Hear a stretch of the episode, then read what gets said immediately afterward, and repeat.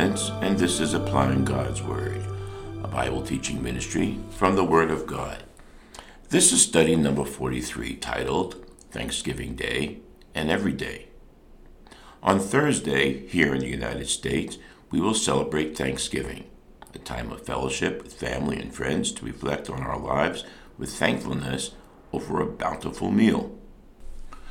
One of the nice things about thankfulness is that the more you choose it, the easier it gets. The more you profess gratitude, the more you notice things to be grateful for. I want to share a few Bible verses with you about thankfulness that remind us to be thankful to our God this Thanksgiving Day and every day. Psalm 7 17. I will give thanks to the Lord because of his righteousness. I will sing the praises of the name of the Lord Most High. Psalm 9, verse 1. I will give thanks to you, Lord, with all my heart.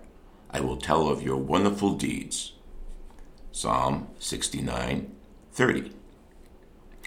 I will praise God's name in song and glorify him with thanksgiving. One thing we can do as we read these Psalms is apply them to our lives, or the lives of our friends and loved ones, or someone that we've heard about. There is always someone or something to praise God and give Him glory. Let's continue now with Psalm 95, verses 1 through 3. Come, let us sing for joy to the Lord. Let us shout aloud to the rock of our salvation. Let us come before him with thanksgiving and extol him with music and song.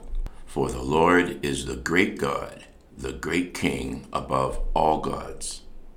Psalm 104 through 5. Enter his gates with thanksgiving, and his courts with praise. Give thanks to him and praise his name. For the Lord is good, and his love endures forever. His faithfulness continues through all generations. Here's some encouragement from the New Testament Ephesians 5, verses 18 through 20. Do not get drunk on wine, which leads to debauchery. Instead, be filled with the Spirit, speaking to one another with psalms, hymns, and songs from the Spirit. Sing and make music from your heart to the Lord, always giving thanks to God the Father for everything, in the name of our Lord Jesus Christ. Philippians 4, verses 6 and 7.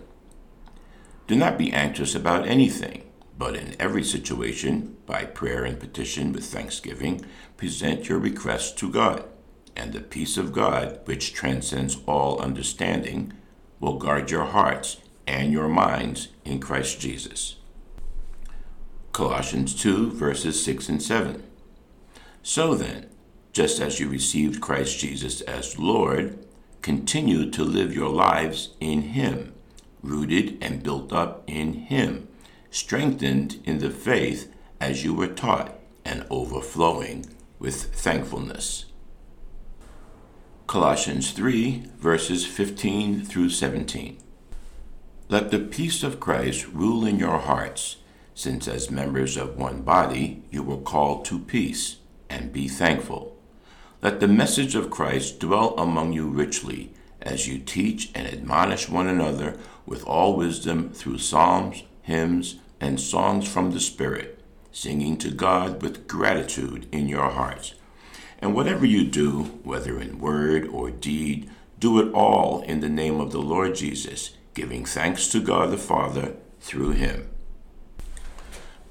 Back in the late 1980s, my wife and I grew fond of a song from Don Moen called Give Thanks. The words are fitting for any and all thankful situations as well as personal devotions. Give thanks with a grateful heart. Give thanks to the Holy One. Give thanks because He's given Jesus Christ, His Son. And now let the weak say, I am strong. Let the poor say, I am rich, because of what the Lord has done for us. Give thanks. We give you thanks, O Lord. We give you thanks.